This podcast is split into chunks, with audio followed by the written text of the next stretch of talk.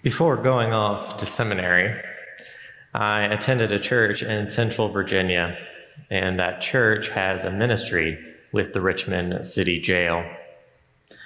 Going back a few years now, men and women who take part in this ministry visit with folks who are incarcerated.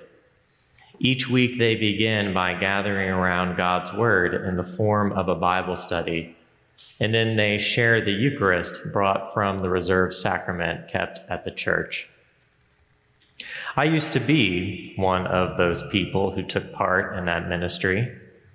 Once a month for two years, I'd leave my office on Thursday afternoons and make the short five minute drive to the city jail. This is probably not surprising, but this period of meeting for Bible study with incarcerated men has had a deep and lasting impact on me. Every gathering was a privilege that I still very much feel unworthy of. Convened around God's story, the scriptures provided a place for us to cast our hopes, fears, and doubts. And as you can imagine, they provided context for us to talk about our failings too. There's much that can be said about this season in my life, but one point of learning stands leaps and bounds above the rest, and that is my very deeply held conviction that no one, absolutely no one, should be defined by the lowest point in their life, at least not if we can help it. Like everyone, like everyone, I've made mistakes and have certainly tasted failure. But what those two years made quite clear to me is that my mistakes have often been buffered. They've been softened in terms of their impact on me at every turn by my privilege. And they've been softened by a good number of people who loved me, particularly when it mattered the most. But the good news of the gospel is that from Moses to Paul and from me to you, the good news is that God never tires of showing us, all of us, what it means to be a God of second chances. He never tires of meeting us at the low point so that we might know the grace of a page turn and a new chapter, a new start. And speaking of second chances, as we turn to our passage from Luke, Jesus brings us this wondrous disclosure from God in the form of a parable. Starting with the first five verses, the scene begins with Jesus being confronted by a group of inquirers. They approach him to ask a question about a bad thing that happened to a group of people. And in response, Jesus talks about another group of people to whom a bad thing also happened to disrupt the corollary they're attempting to make. In short, what's happening here is that Jesus is essentially leveling the playing field to make a point that if bad things happen to someone, it's not because they are worse.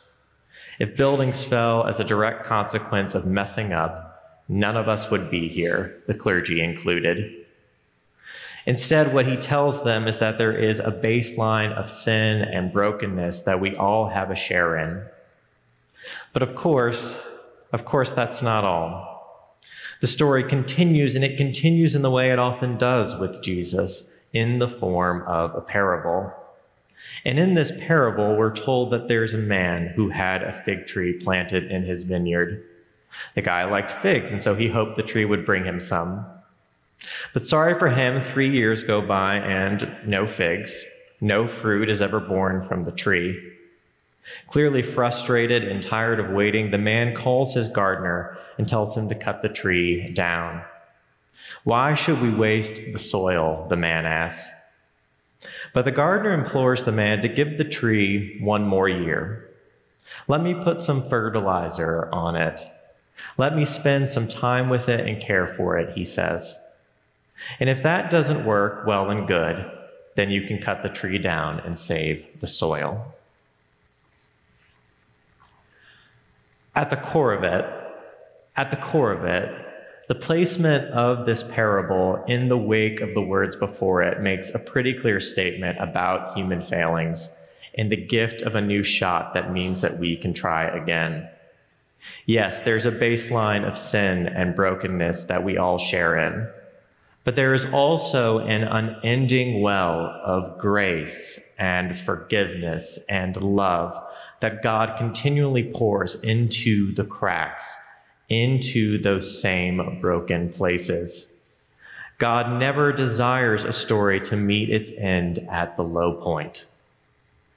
And because we are joined to God in the death and resurrection of Jesus of Nazareth through a cross, through a tree that looked dead, we can rest assured that the low point is definitely not the end, and that death will never, ever win.